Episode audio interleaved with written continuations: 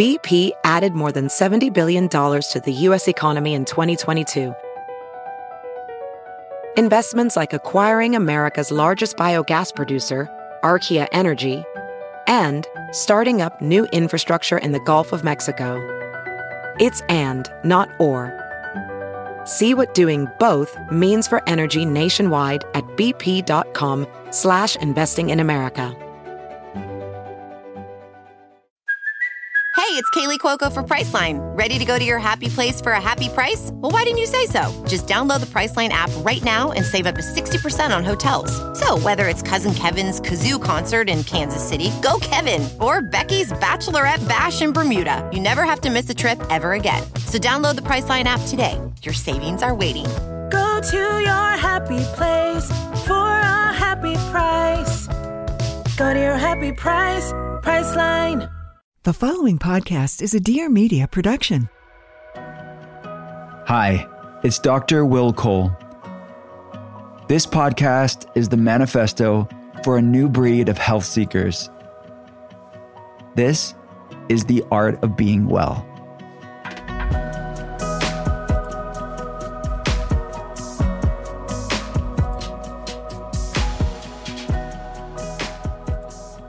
What's up, everyone? It's Dr. Will Cole, and welcome to the Art of Being Well. I am a leading functional medicine expert. I get to consult people around the world via webcam. I started one of the first functional medicine telehealth centers in the world over a decade ago. And I'm a New York Times bestselling author. I wrote Intuitive Fasting, which is my newest book, and The Inflammation Spectrum, which is newly on paperback and Ketotarian. If you want to learn more about my clinical work, the telehealth center, the books, and there's lots of free resources there for you as well. You can check it all out at drwillcole.com. That's D R W I L L C O L E.com. All right, let's get to today's guest. He is a good friend of mine, brilliant human being, Max Lugavere. Max Lugavere is a filmmaker TV personality, and health and science journalist. He is the director of the film Breadhead, the first ever documentary about dementia prevention through diet and lifestyle. Max has contributed to Medscape, Vice, Fast Company, and The Daily Beast, among others, and is a regularly appearing core expert on The Dr. Oz Show. He is a sought after speaker, invited to lecture at esteemed academic institutions such as the New York Academy of Sciences and Cornell Medicine. Stay tuned through the entire conversation because at the end of my conversation with Max, I answer one of your burning health questions and another Ask Me Anything. All right, let's get to it. This is Max Lugavere's Art of Being Well. I'm so excited. Let's jump right into it. Let's let's start with the amazing book, Genius Kitchen.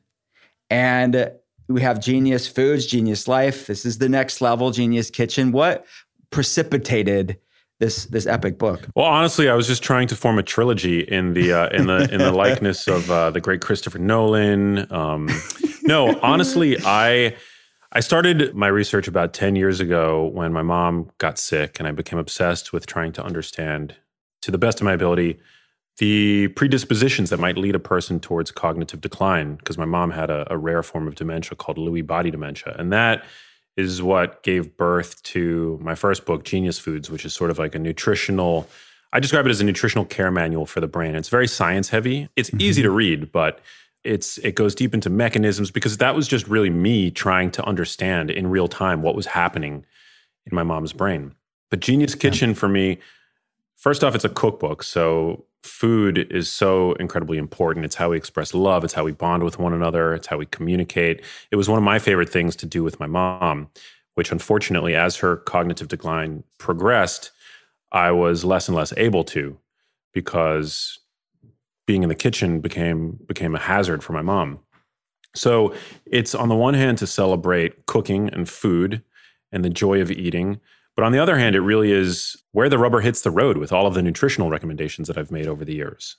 Putting mm-hmm. into practice all of the guidance that I've tried to offer my readers in terms of how to procure better brain health, better mental health, better metabolic health, and distilling all of that, all of that advice, all of that science, all of those recommendations into delicious meals. So it felt like yeah. the next logical progression, I guess you could say. hundred percent. It is. It is the next. It is the end of the trilogy, but it's the perfect bow at the end of it all. uh, and you teach us how to do it, and it doesn't. We're going to get into the, how easy it is to be feeding our brain really delicious foods. But let's talk about unpack something that you said there is like the the benefit, the power of shared mealtime. Which you know, I'm guilty of that too. I'm always working. I'm busy. My kids are in activities you're te- I, I'm teach I'm learning from you. And what are some of the benefits of of shared mealtime? Oh, it's such a such a great question, such a great place to start. I mean, eating at home is is one of the most powerful leverage points before we even get into the nitty gritty of of dietary components to to attain better health. I mean, you can cook the same meal at home that you would get out at a restaurant. It's going to have fewer calories, fewer fat calories, less sodium, and we also see that people who cook at home more, especially with, with loved ones, family members, we see improved family dynamics in those situations. And I'm I'm actually living proof of that. My mom, one of my one of the the core values that she had in raising me and my two younger brothers was that every night we had to have dinner together. This was almost a non-negotiable in my in my family. And the reason for that was she wanted because I come from a very small family. I don't really have much of an extended family. She wanted us all to develop great relationships with one another. And mm-hmm. so that's why I think cooking at home is is is so important. It's also great fun to do with friends. You invite people over, you partake in the in the cooking process. It really it's something that humans have been doing since we've been human. So it feels very mm-hmm. ancient to me. And yet culinary literacy is an art that's been lost like so many aspects of of what it means to be human because we now live in the era of specialization. And I think it's caused mm-hmm. our brains and our bodies and our psychology to suffer in more ways than one. We outsource now financial literacy, we outsource health literacy, right? And so I guess part of my mission has been to rein in health literacy and to put it back in the hands of the people that gravitate to my work. And so with this book, it's all about culinary literacy. And I actually I've always been interested in cooking and I've always sort of had a knack for it, but it wasn't until my mother got sick, when I had to really take over that role in my mm-hmm. family, that I started to really excel and hone my skills as a cook. And mm-hmm. and I think it's one of the most valuable things that I've that I've learned. One of the most valuable aspects of what my family has had to endure is the fact that we've all become a little bit self a little bit more self-sufficient due to mm-hmm. my mom's my mom the tragedy that was that was my mom's life. And I think cooking is such a it's so I'm so happy that cooking was one of the the more prominent phoenix, you know, to rise from the uh, the the ashes of what of what we endured. Yeah. Yeah, it's beautiful. And you think about well, knowing what you've gone through and like having this book come out, and you mentioned growing up, this was a non-negotiable. Yeah. Uh, it has to be a full circle moment for you to like to put this out in the world. Yeah, I mean, for me, it's really about giving giving giving others the tools, like taking taking the the the fact that my mom was so sick and that and that it really was such a disruptive force in my family for so long, and and trying to to turn that into something meaningful and something and something positive, because otherwise, I mm-hmm. I feel that it would be in vain. And so, mm-hmm. in the cookbook, I, I have all these recipes, and and we can talk about specific ones or but it's it's not just a recipe book. It's a it's a wellness guide. It's a kitchen guide. But even within the recipes, there are. It was important for me to teach people how to cook even the basics because mm-hmm. these are things that I've had to learn on the job, so to speak. And like cooking a, a, steak, something as simple as cooking a steak, so many people screw up. And so mm-hmm. I don't even count it as one of the recipes in the book, but it's in the book how to cook, how to perfectly cook a, for example, ribeye or a beef tenderloin. Cooking something like a burger patty this is it doesn't it's not rocket science that it takes to know how to cook a burger patty but yet so many people screw it up. They don't know how to they don't know how to do it. They add oil to the pan which they don't need to do with in the case of cooking ground beef. And ground beef is one of the most economical and nutrient dense foods in the modern supermarket. It's it's actually one of the cheapest ways to get the nutritional benefits of red meat. And mm-hmm. pertaining to grass finished ground beef it's it's vastly cheaper than grass finished chops of beef. So mm-hmm showing people how to cook even the basics to me is something that that uh, yeah was something that I definitely wanted to accomplish um, in the book. Yeah. And another beyond the communal, relational, you mentioned sort of primal aspect of cooking at home, having having that togetherness with your friends and family. Another aspect of it is recipes, even if you're eating out at a healthy ish restaurant, you don't know the oils they're cooking in unless you're speaking up, which I have my patients do if, if they have to eat out or if they're traveling or they want to eat out. What are some of the things that are non-negotiables for you Yeah. when when you're eating out and you're not going to get the you have a lot more agency when you are eating at home. Yeah, generally when when eating out, with the exception of, of I would say Japanese food, I avoid uh, grain and grain products to the best of my ability. I'm a big advocate of using healthy fats when cooking. So my primary the primary fats that I use in my kitchen are extra virgin olive oil and avocado oil. Both are very chemically stable. Extra virgin olive oil provides the side benefit of providing phytochemicals like oleocanthal, which has been shown to have powerful anti-inflammatory effects on par with low dose ibuprofen but without any of the negative side effects. And I'm a big advocate of steering away from grain and seed oils like canola oil, corn oil, soybean oil and the like. And we could talk about why I make that recommendation. But when you're eating out in a restaurant, most of the time we don't eat in restaurants alone. We're eating in restaurants as part of a social gathering, right? And so for mm-hmm. me, not being so compulsively anal about the foods that I'm eating in that in that context is important to me, right? Because I don't want to sacrifice the dynamic of the group and I want to be able to enjoy eating in a restaurant, which I think is one of the greatest pleasures of modern life. So you can't control for those variables like fats and restaurants are notorious cost cutters. But there are steps that you can take to minimize your exposure to these kinds of unhealthy fats and and and unhealthy hyperpalatable menu items that are going to spin your hunger mechanisms out of control. So as I mentioned, I, I, tend to avoid grains. I tend to avoid grain products. So I typically skip the bread basket. For me, if I eat a piece of bread, I'm eating all the bread. That's just how I work, right? When I taste something that lights up dopamine reward centers in my brain, I just want to give myself to that food.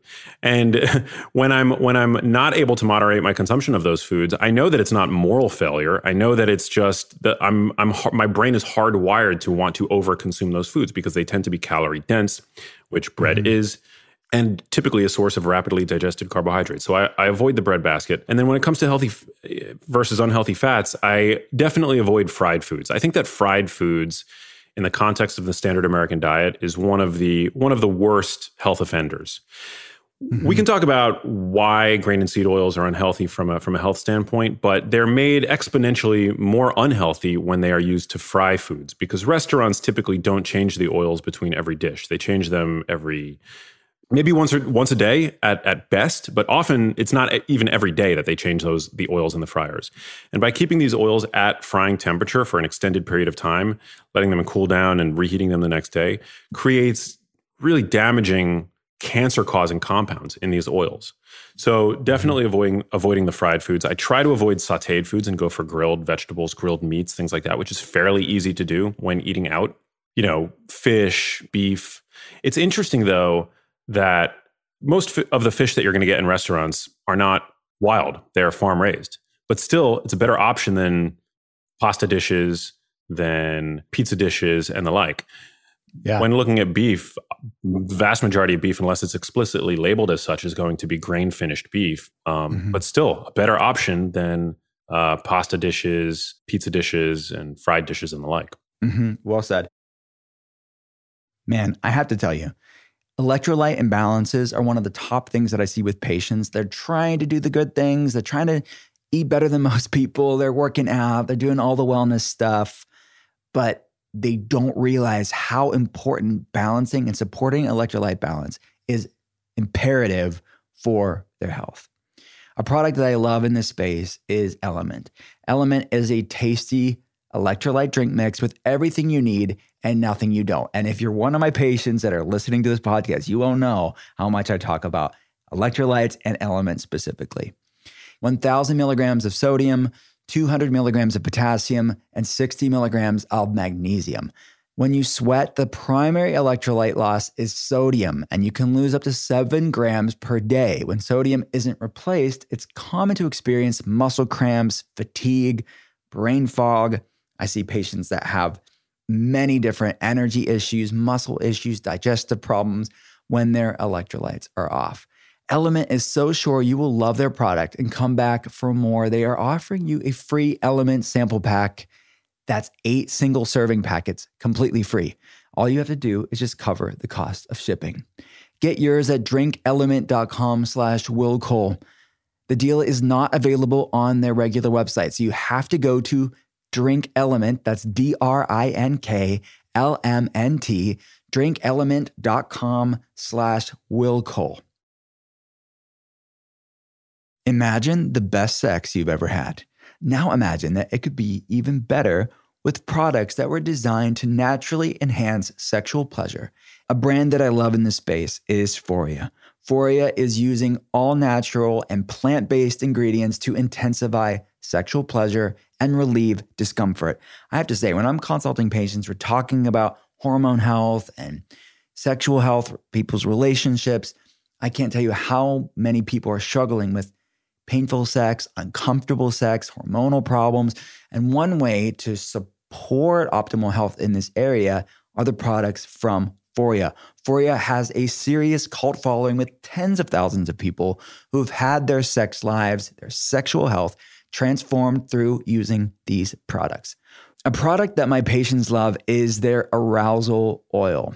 Awaken uses CBD and warming sensation inducing organic botanicals that enhance arousal, sensitivity, pleasure, access to orgasm, and help with any discomfort whatsoever. So, yes, you have my permission to try this. I fully endorse you to go ahead and treat yourself to a better, healthier sex life.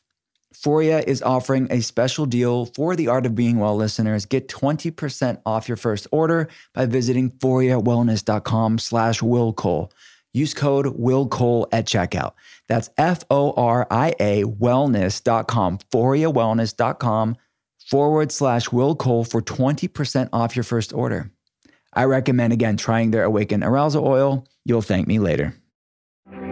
Hey guys, I'm Kinsey from the I Love You So Much podcast. On my show, we talk about everything lifestyle, business, finance, beauty, you name it. My favorite part about the show is the amazing guests that we bring on. We have everyone ranging from like business experts to influencers, CEOs, creative masterminds. It's so much fun. If you guys want to find me on Instagram, and it's just at Kinsey Elizabeth. I release new episodes every Thursday, so hope to see you there. Beyond the health aspects of eating at home and you know what you're getting as far as ingredients are concerned you also mentioned grass-fed beef and these healthy foods can be quite economical as well. You're going to save money eating at home. So let's talk about the economical side of eating at home but also what are the nutrients within that that we should have on our plate for a healthy brain? As you say in the cover a sharp brain strong body what do we have to do yeah i mean i'm a big advocate of shopping around the the perimeter of the supermarket and really prioritizing whole plants and animal products uh, to me i mean an, an optimal an optimized diet a biologically appropriate human diet is inclusive of both whole plants and animal products. Grass-fed beef is something that is uh, is very accessible, but even gra- even grain-finished beef, I don't recommend it. It's it, it tends to support the factory farm system, which I can't support for for ethical reasons. However, I am in a privileged position to be able to not support the factory farm system, right? For most mm-hmm. people mm-hmm. that don't have access to grass finished, you know, the kind of pristine uh, beef that I have access to living in Los Angeles, uh, still grain finished beef is going to be a, a, great option. And I'm very, I, I, take great strides in the book to um, shun dogma, dietary dogma, when it comes to these food items, right? Mm-hmm. So, grass fed beef, I think, is a, is a, wonderful food item. It's loaded with highly bioavailable uh, zinc, vitamin B12, nutrients that are that are closely related to good brain health and good mental health. It's a source of creatine, which is important for brain energy metabolism. It's a, a, a legitimate source of carotenoids like lutein and zeaxanthin, which we know protect neural tissue in your eyes and in your brain. And studies show that uh, there was one study in particular out of the Food and Mood Center at Deakin University that found that women who didn't consume the nationally recommended uh, in Australia three to four servings of red meat per week were twice as likely to be di- to diagnosed with a mood disorder, a major mood mm-hmm. disorder. So, and we can unpack that and look at mechanisms. But as I mentioned, beef is a, is a repository of many micronutrients that are related to to good brain mm-hmm. health. And we, of course, we can't ignore the fact that animal products by far have higher quality, higher uh, higher quality protein than than plant source products. And protein is a non-negotiable when it comes to making us feel sated, when it comes to growing and maintaining lean mass, which should be mission critical for anybody looking to age well. So I think for you know for me, grass fed beef is a staple, and I provide I provide uh, recipes for that and ways to economize. Again, as I mentioned, if you can't get grass fed, grain finished is totally okay. You could also get cheaper cuts that tend to be tougher, but if you know how to cook them right, Will, this is like where the magic happens. If you know how to cook a cheaper cut properly, then it becomes no different than a more expensive cut. Just got to cook it low and slow so that all the connective tissue, the collagen melts down into gelatin. It becomes amazing. It's how brisket is made. It's great to have that tool in your in your in your toolkit when looking to economize. And you teach us how to cook this in the in the book, the perfect steak. I mean, so is that the tri- the tip, low and slow for steaks? How how do you cook a perfect steak? Yeah, so for for cuts of meat like brisket or for ribs, and I provide uh, recipes for both uh, in the book essentially you just want to you want to cook them low and slow so i typically will use a temperature of about 225 to 250 degrees fahrenheit and i'll cook them for four five hours if i if the if i have the luxury of time. And again it melts down collagen into what's called gelatin. So collagen is really tough. It's chewy. Nobody wants to eat collagen in in a in an undercooked state. Poultry eaters that um, have ever bitten into an undercooked this is going to probably gross people out but an undercooked drumstick right you often get those at restaurants. It's full of tendons and it's just not a I mean even if it's cooked to the temperature at which point it's it's safe to consume, it's not a very palatable experience. That chicken drumstick needed to be cooked way longer than it was. And so that's really it. It's about cooking these these animal products low and slow so that the collagen melts and becomes gelatin which becomes butter soft. Got it. Anybody who's ever had like a well cooked uh, whole chicken or a rotisserie chicken knows what that's like because rotisserie chickens are just there on the spit for Mhm. hours and hours and hours. So you don't get that tendinous, uh, tendinous ch- texture. Got it. Do you mind if I go through some of the recipes here and you tell us a little bit about them, but also maybe some of the benefits, I guess? That'll be a good way of maybe looking at a day in the life of what a genius kitchen looks like. Yeah. Are, you, are you up for this? Yeah, let's do it. All right. So I, I've been looking at this one. I think it's looks delicious, solid. The better brain bowl. It looks like it has some avocados, some fish. Can you talk about that? Yeah, absolutely. So this is one of my favorite recipes. It's super simple to make. All it entails is uh, an avocado. I've got some sardines in there. Sardines, to the uninitiated, uh, can can turn some people off, but they're actually quite delicious. And I find that the brand really matters. So I happen to love, and I have no financial affiliation with them, but Wild Planet makes some of the best Love sardines. them. Love them. Best sardines I've ever had. You can buy them in extra virgin olive oil. You could buy them in water. You could buy them in marinara sauce. All of the above, delicious, so good. I, I highly recommend people check them out. You can also order them on Amazon, which I which I often do. So it combines avocados, which have the highest concentration of fat protecting antioxidants of any fruit or vegetable because they're so fatty, they're so unctuous, they're loaded with vitamin E, they're loaded with carotenoids, which we know support brain health directly. Also, a great source of potassium, which supports cardiovascular health, and fiber, so it's satiating. With sardines, which are a highly bioavailable source of vitamin D, of selenium, of calcium, because they include the bones. So, wonderful source of calcium, protein, and of course, omega 3 fatty acids in their preformed state. Highly bioavailable to the brain and body. So, you're combining avocados with sardines. And then I like to throw either a little bit of um, sea salt or extra virgin olive oil on it to top it off. Or if you want to get really fancy, um, a little bit of chipotle avoca- avocado oil based mayo really completes the dish. Yum. Adds sort of a smoky, spicy taste to it, and it's super easy to do. That's like one of it's a three, four ingredient dish, and um, really fuels your brain for the day ahead. Uh, supports your energy levels, and um, very tasty. Love it. We're turning so many people on right now. They're salivating just listening to this this convo. I can't find the page right now, but there's a coconut egg combination. Can we talk about coconuts, eggs, and this delicious dish that you have in the book? Yeah, I mean it's it's not a combination that that most people would um, think of first with regard to coconut, but eggs are an incredible brain healthy food. I I actually call eggs a cognitive multivitamin because an embryo when an embryo is developing will the first structure to assemble is the nervous system which includes the brain. So an egg yolk literally contains everything that nature has deemed important to grow and support a healthy brain. It's no wonder that egg yolks are loaded with with the dreaded cholesterol because 25% of the cholesterol in your body is located in your brain. Now you don't need to consume any cholesterol for good brain health. I just want to be really clear about that.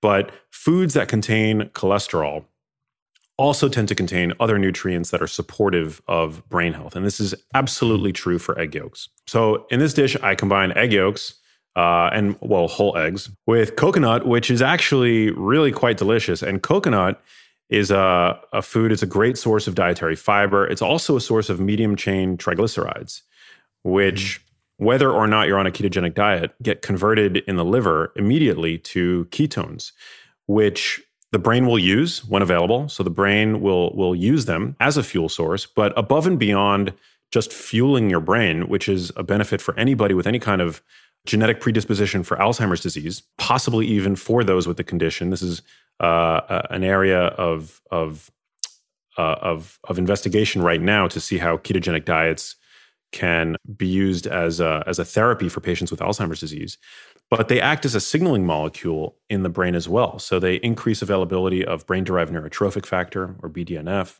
So to me, it's a it's a wonderful, uh, wonderfully healthy dish that supports optimal brain function. And we have some other herbs and spices in there, and it's uh, yeah, it's, it's I found it. It's on page two thirty. It's the coconut curried eggs. You have basil.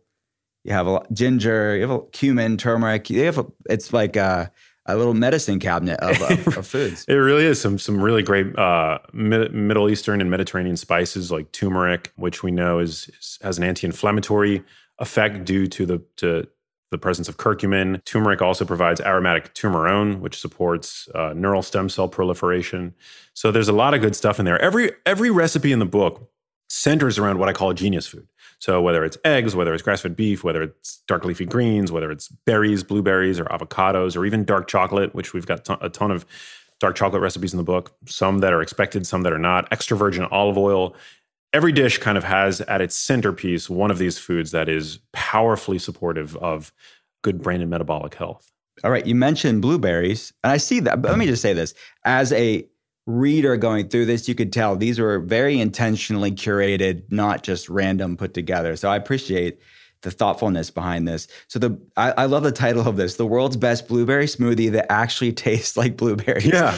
Which is such a great point talk about that like about this recipe specifically but also blueberries and the brain. Yeah so i want to pay homage to blueberries and and but oftentimes when you consume a blueberry smoothie it's the the taste because the the flavor of blueberries are very delicate is outweighed by often it's banana or apple. People throw apple juice in their smoothies which to me makes no sense. You're just flooding it.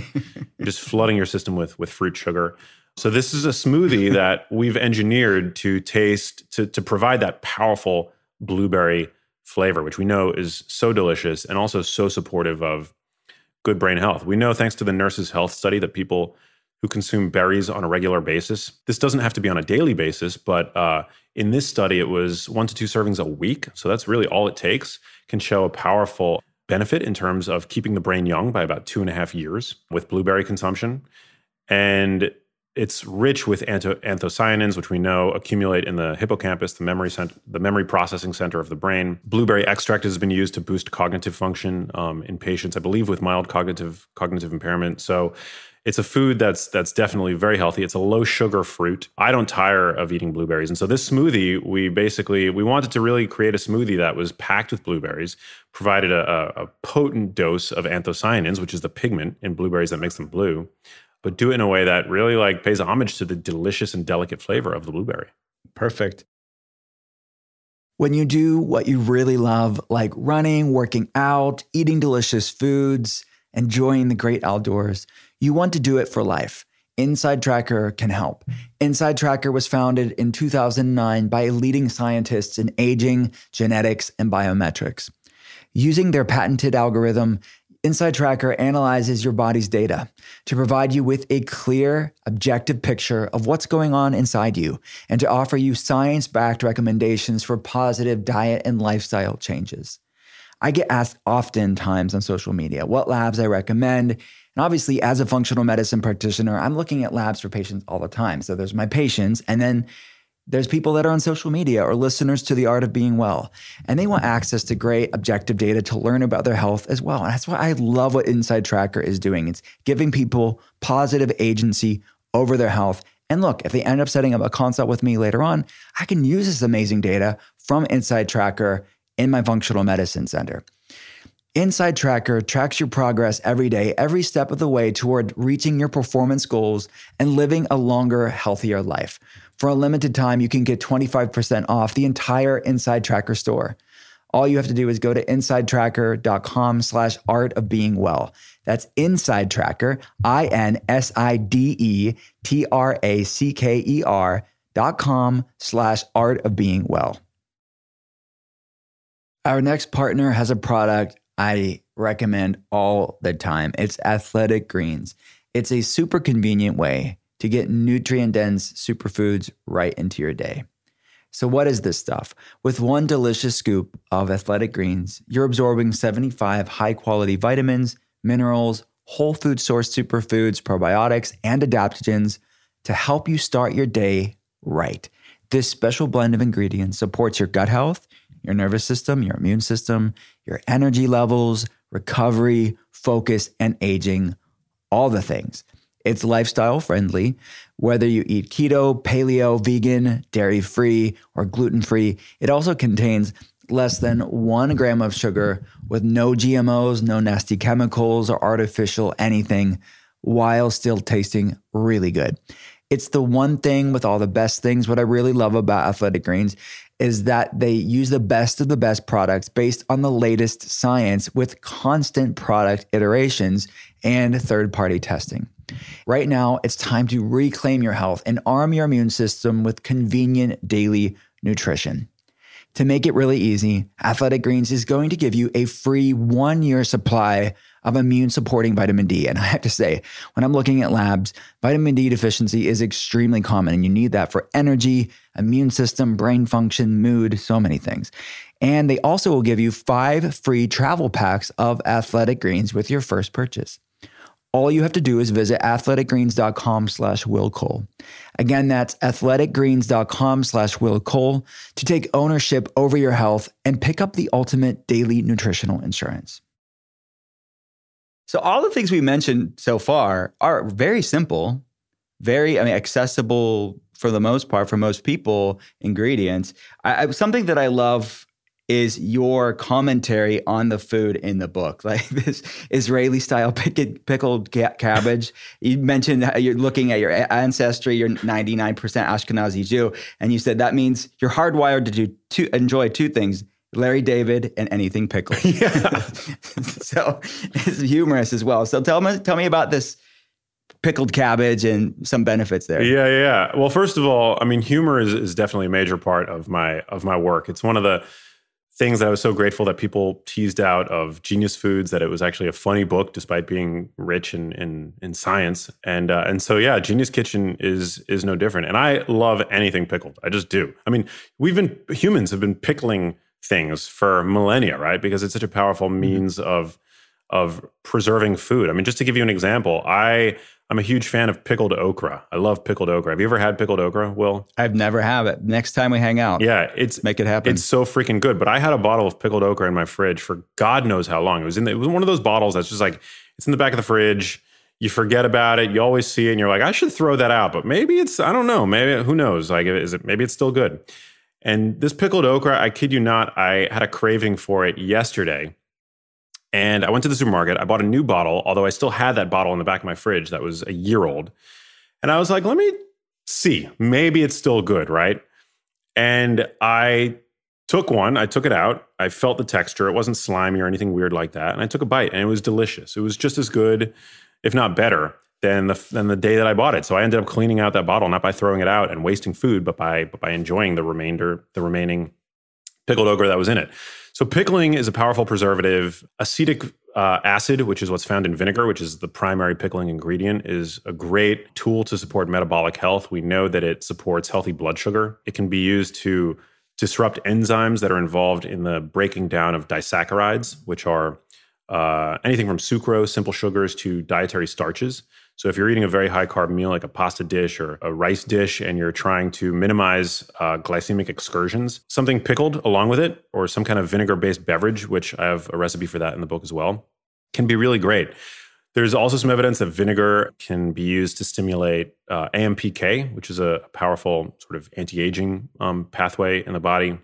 And so I'm just generally a fan. T- pickled things are just they're so good. They're an easy way to add zing to your foods, a nice hit of flavor in a way that doesn't add an excessive amount of calories the way that most sauces do. Mm-hmm. Cooking a delicious dish, dish, I mean, it really is all about balancing salt, heat, sweetness. It's these flavors. And uh, when you have something pickled, for example, you know, pickled onions. It's really easy to make pickled onions, and they're they're great on top of fatty, so fatty, fatty foods, right? Because it's the acid that cuts through that that fat texture on the tongue. So knowing how to pickle foods super important, and yeah, just a great, great health boosting additive, great, uh, great culinary additive. So many good things. I love it. And speaking of food, Let's talk about this cover. You're looking like a snack on the cover of the like book. A snack. what was that like, man? I mean, the first time you're on the cover of your of a book of yours. Yeah. So. Dude, well, I got to admit, I'm a little self conscious about it, and now I'm. Bl- you shouldn't be, man. my, my entire functional medicine team, which are all women, they were like, "Man, is he single?" Everyone wanted to know if you were single. You have some functional medicine uh, groupies over here. Oh man, I, I am single. Hear that, ladies and gentlemen? Yeah. just for what it's worth. But yeah, the cover, I don't know, man. It's I feel so we all have what's called a residual self-image. Like there's there's the image of you as you're perceived by other people, right? There's what you actually appear to look like, and then there's the image, there's what you think that you what you look like. And for me, my residual self-image is in stasis from the time I was 22 years old. So I look so adult on the cover, and it just makes me feel a little bit like, God, who is that guy? But uh, but yeah, but no, I, I mean, I felt like it was, uh, I felt like it was time, and these recipes, some some of the recipes are very personal to me, and yeah, I just I figured why not. Yeah, I, it's perfect. I would think it would be something off if you weren't on the cover for this book. It's a perfect cover for you to be on the book. Uh, before we, I want to jump into something else that's health related but kind of different. I want to end with eggs. You talk about different ways to enjoy your egg. What's your favorite way to enjoy your eggs? The, the amazing brain multivitamin that it is. Yeah, it's such a good question. I I would have to say that my favorite way, although it's it's I don't do them, I don't make them this way very often, but my favorite way is probably poached.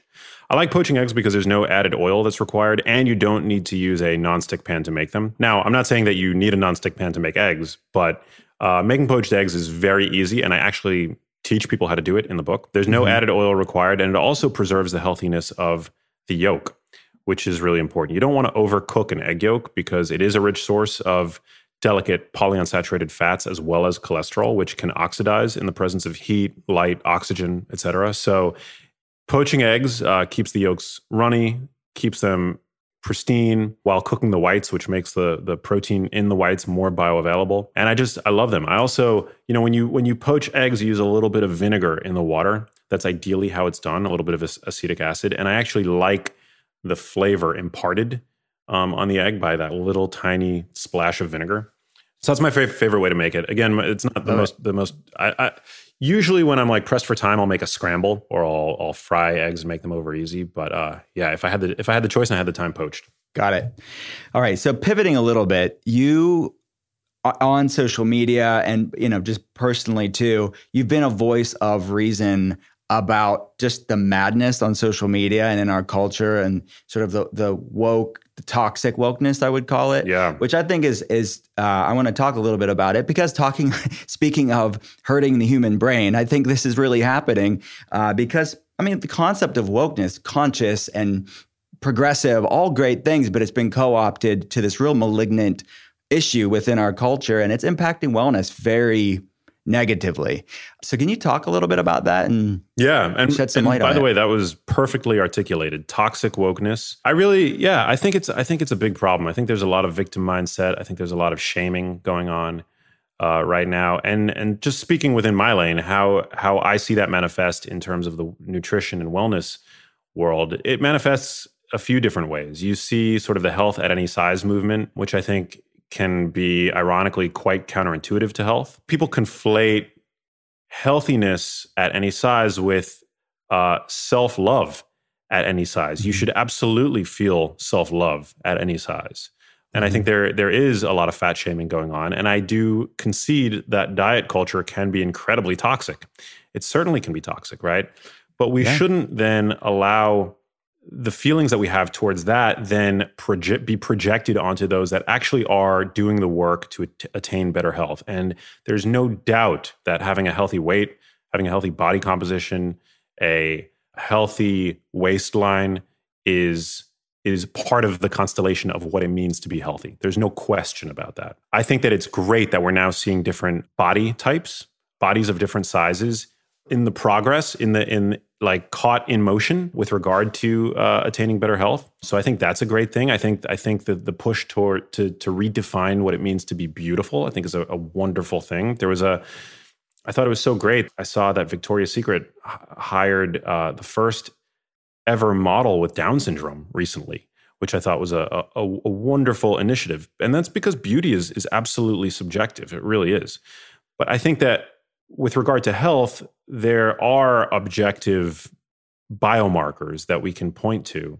And Mhm. the health at any size movement, I think, likes to conveniently ignore that. Also, the push towards intuitive eating.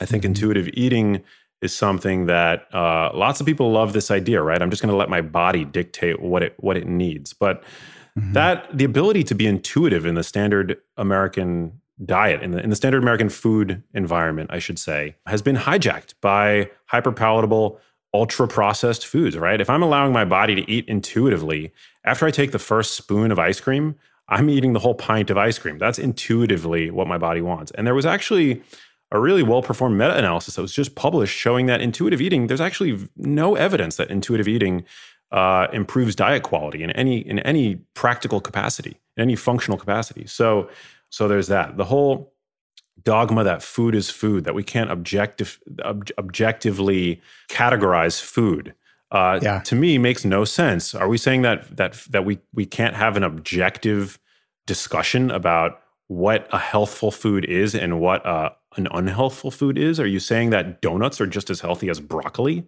I mean, is that really what you're saying? Do we are our is our definition of food so vague and broad at this point, thanks to what I call nutritional wokeness, that food has ceased to have any definition at all, so long as it's it's edible and it provides calories? Because if that's the case, then Play-Doh is food.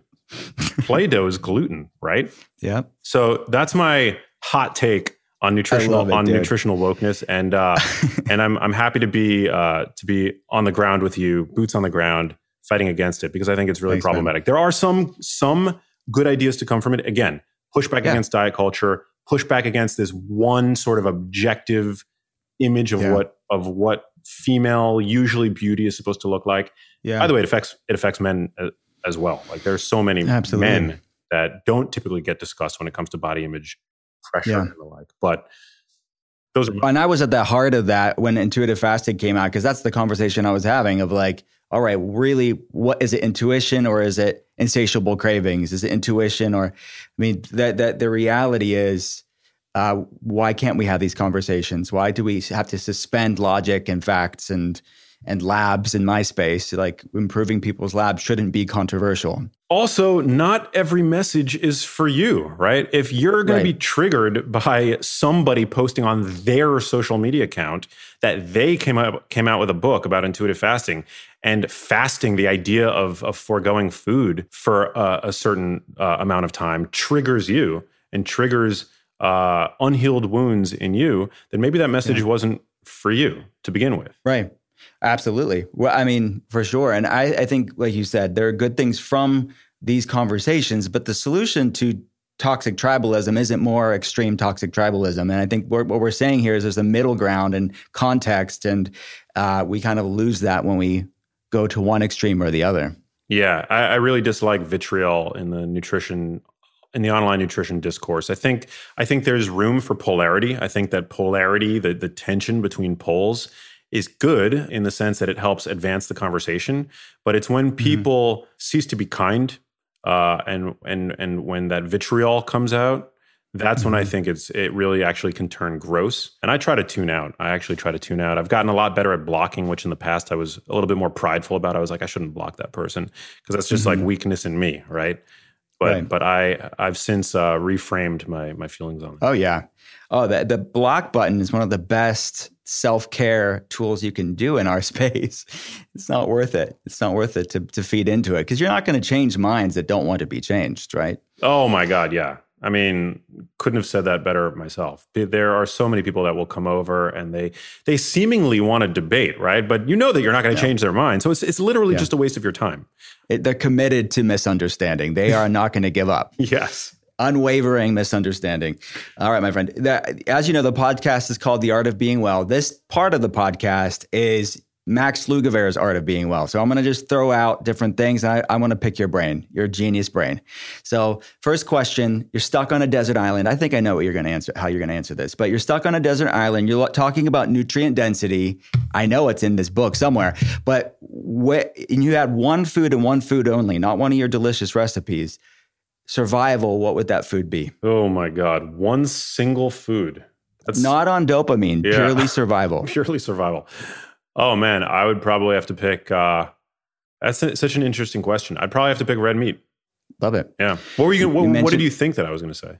I thought you would have said organ meats or maybe uh, coconuts. People say coconuts a lot too. Zero protein in coconut. Yeah, sardines, anchovies. Maybe I thought you would have said that. Yeah, I would. I would. I would settle settle for those certainly. But I think beef would just be. I feel like I would get tired of eating sardines day in and day out. I never tire of eating a, of eating a well cooked steak. So Love it. There you have it. All right, next question. Let's go to completely other side. Complete dopamine, purely on deliciousness alone, but it's only one food. What would that food be? So my cheat food. We're not talking about nutritional value, right? Yes. No. Uh, completely remove nutrition. Oh man, what would be my damn? I don't know, man. My my favorite food on earth is actually very nutritious. So all right, let's let's do it. Yeah, I would I would say sushi. Although sushi is like there are obviously multiple ingredients used. Yeah, making- but what's what's your favorite sushi? What's the ideal delicious God sushi. I, I love I love it all so much. I think I was thinking about this actually earlier today. Growing up, my parents we didn't eat a lot of sushi. Whenever we did, I would love it, but it was sort of like a uh, like a treat when when we got to eat sushi because my parents would always tell me it's very overpriced, it's very expensive. Like we just we wouldn't we wouldn't get it all the time. And so today, not only do I love it, but whenever I eat sushi, it makes me feel successful because Eh, because I wasn't able to eat it. You know, growing up, I all, all I would hear about sushi was that it was like overpriced. and, and, the like. So it's like it's my favorite food. I could eat sushi every single night of the week. Uh, in terms of What's what, f- what I like, I mean, I just like sa- salmon on rice or tuna on rice or albacore, yellowtail. Uh, sometimes you get sea bream with a little bit of shiso leaf on top with a little bit of yuzu and sea salt. That is so damn good. I love uh, ikura, salmon roe. I love uni. I, I literally I love it all. Probably the, the only sushi that I don't eat regularly is eel, just because I try to avoid gluten and the eel sauce. But uh, but aside from the sauce, I love eel too. What's the best sushi place in in LA? Do you have one you like? That's going to be that's a controversial question. According to Max Lugavere, let's just say that. Yeah, I love sugarfish. I love sugarfish. There are probably better sushi restaurants. Well, specifically, I love ordering from Sugarfish because Sugarfish doesn't provide gluten free soy sauce, which I hate about them. I really wish that they would, but they seem to have like an ego about it. But uh, but I keep gluten free organic tamari in my in my fridge, and I just love ordering from Sugarfish and getting it delivered and eating it at home. Love it. What are two supplements that have, for you personally, been the biggest game changer? Wow. Well, what came to mind off off the top was astaxanthin just front of mind. I've been taking astaxanthin for probably 15 years at this point, if not longer. It's a powerful antioxidant found in marine life. So it's, it's actually produced by algae as a response to the oxidative stress induced by constant sun exposure because you know algae sit at the top of the at the surface of the lake or the pond or the or the ocean river whatever it is and it as a as a protective mechanism to this to the relentless oxidative stress induced by the sun, they generate astaxanthin, which then mm. gets eaten by salmon. And so it's why salmon has that beautiful red color. Astaxanthin is a red carotenoid. It's also what hmm. turns white flamingos pink. It's also found in shrimp and in, in uh, crab. And it's been shown to be powerfully protective of brain health, eye health, and skin health. It also has been shown to improve skin texture and the resilience that skin has to the sun. So astaxanthin is one of these that I've been taking for uh, for years at this point. And I guess I would have to say, other than that, I mean, off the top of my head, I'm a big fan of magnesium.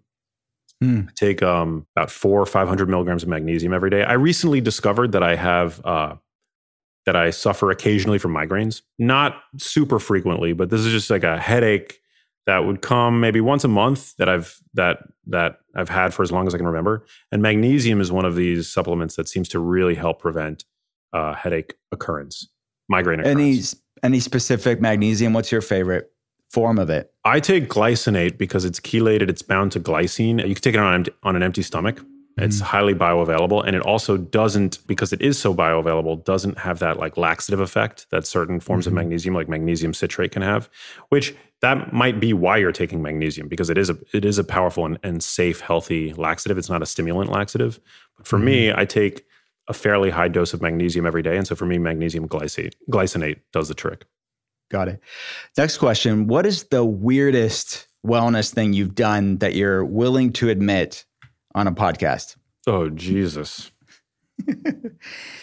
These are great questions, by the way.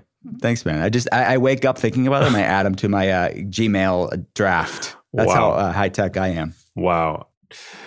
I mean, I was once dating a girl who uh, wanted me to get a colonic with her, and I and I did that. I didn't feel like I needed it. I didn't feel like I the needed. The things you do for love when you're in wellness. yeah, she she had an appointment to go, and she was like, "Why don't you come with me?" And I was like, "Okay." So I went, and um, that was the first and only time I've ever done that. So you wouldn't do it again?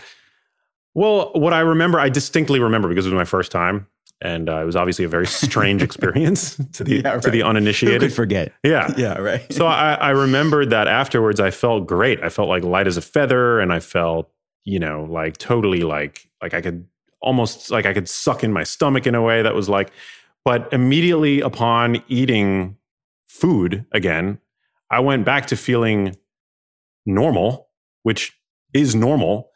and and and uh and I was like, okay, why did I why did I need to do that to myself? You know, like I'm I feel like this I call it yo-yo cleansing. yeah. You know, this obsession with detoxing and and usually it's people feel compelled to to reach for cleanses and detoxes because they're constantly retoxing, right? They're eating whether it's processed junk or uh, industrial food additives or added sugar, unhealthy oils, drinking alcohol. But I don't really. My diet isn't doesn't have a lot of that stuff in it. So yeah, I don't I don't feel the need to do that with any regularity. No pun intended. Yeah. Yeah, right. Perfect pun here. Uh, the next question. You and I have a mutual love of Erewhon in LA. What is your like ideal bougie Erewhon meal? Damn. My ideal bougie Erewhon meal. Well, I there's a there's a protein at Erewhon uh, that I really like. It's called carnitas. The carnitas. It's like a pork shredded pork dish with like a citrus mojo sauce on it. Super delicious. So whenever uh, whenever Erewhon has that, that's what I'm getting, and I I kind of know the days of the week where they have that now at this point. So I try to go. The other days of the week, the proteins are not that impressive, um, especially lately. But the carnitas, ten out of ten, would totally recommend. And so I get that, and then I get their kale white bean and avocado salad which I don't know if you have a lot of listeners listeners that live in LA. They're gonna they're gonna know that that salad is A, a lot of them. Yeah. Yeah. There's going to be a lot of people running yeah right right now. yeah. So the kale white bean avocado salad is my go to, and then usually the, as the third side I'll get beets because I love love me some dietary nitrates, good for blood flow, maintaining healthy blood pressure. I'll usually go for that as my beets. Yeah, as my second side. Do they still have glow nuts there? The, the those little keto delicious donuts that I love. They do. Yeah. Wait, was I was I with you when you when you had them? Uh, we talked about it talked somewhere. about I think them. it was yeah. Yeah, they do have them. I love glow nuts. Glow nuts are great. Yeah. Shout out to glow nuts. All right, my friend. Last question. What's a book that you've read in the last year? It doesn't have to be health. It could be fiction, whatever. That's really inspired you, or maybe got you thinking in, in a in a fresh new way. Love that question. I was uh, recommended a book that I bought called On Food and Cooking by an author named Harold McGee. One of my favorite books. It's a it's a dense nutrition resource, breaks down every food component. I actually, when I got it, it was a tremendous source of inspiration for me while I was writing Genius Kitchen. So it's not it's not as um, user friendly as my book. It's not a cookbook either, but it does break apart every single food category and and down to the nitty gritty detail. It gets so granular about the details of how to properly cook food, how to properly source food, the food, the food science behind what it means to, to to cook food. It's like 600 pages long, if not more, maybe maybe longer than that. Maybe it's like close to a thousand. It's a really thick book.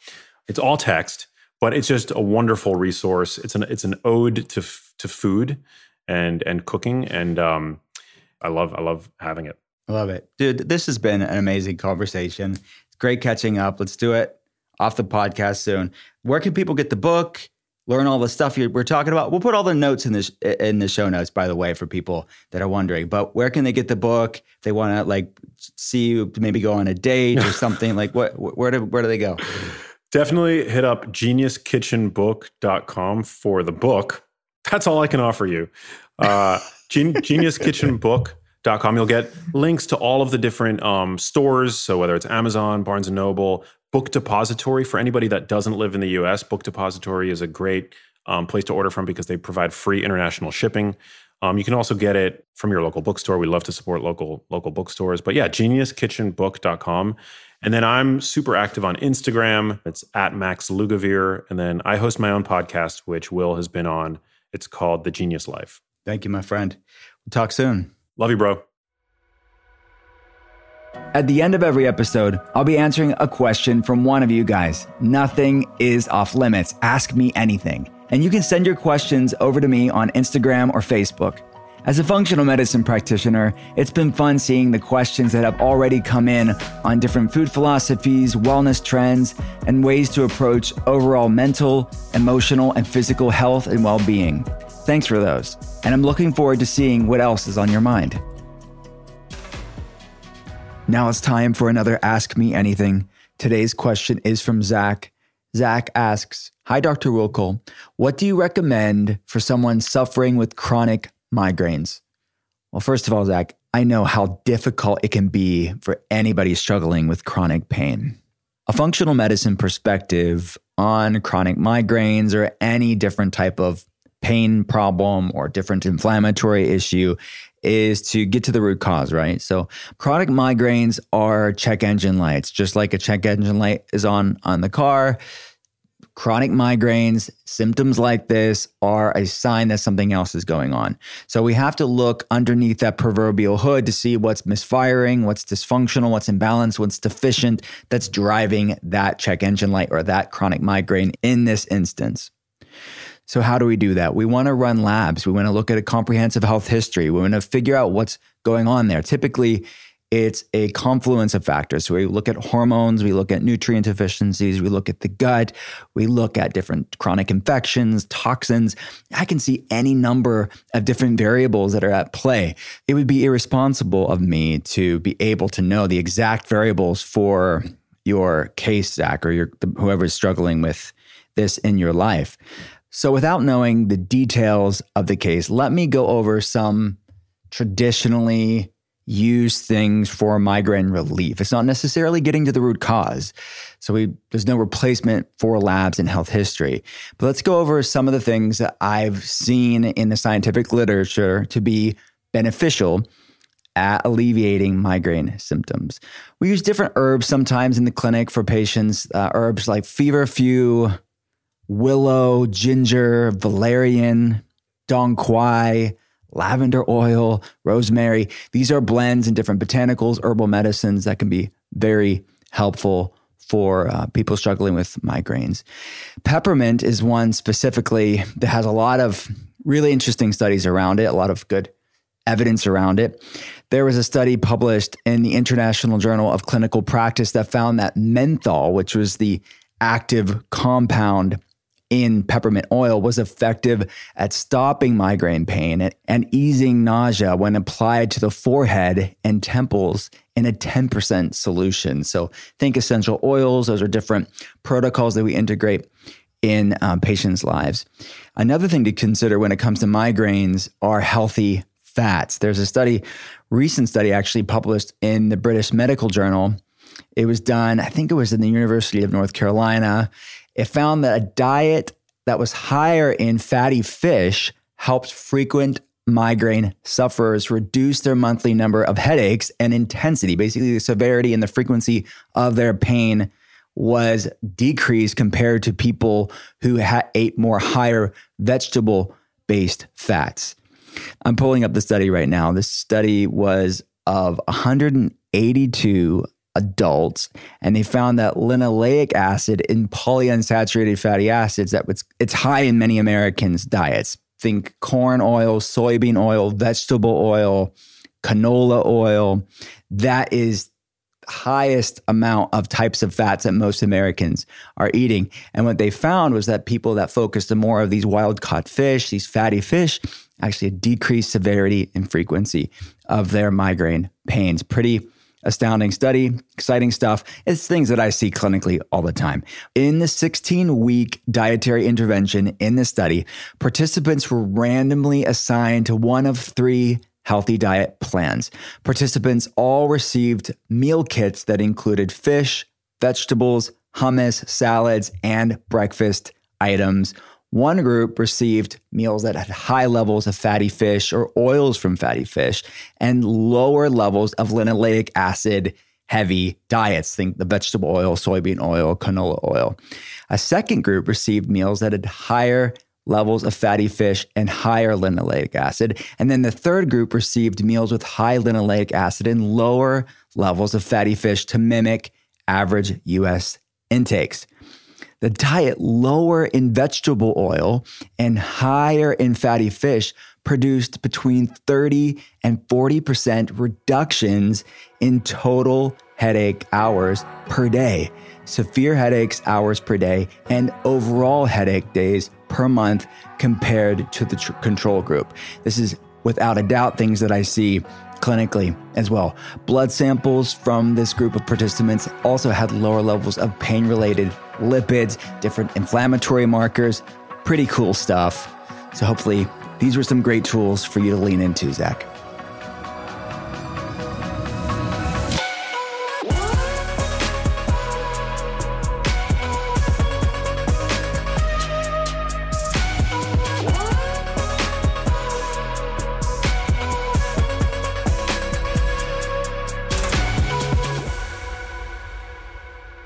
Thanks again for listening to The Art of Being Well.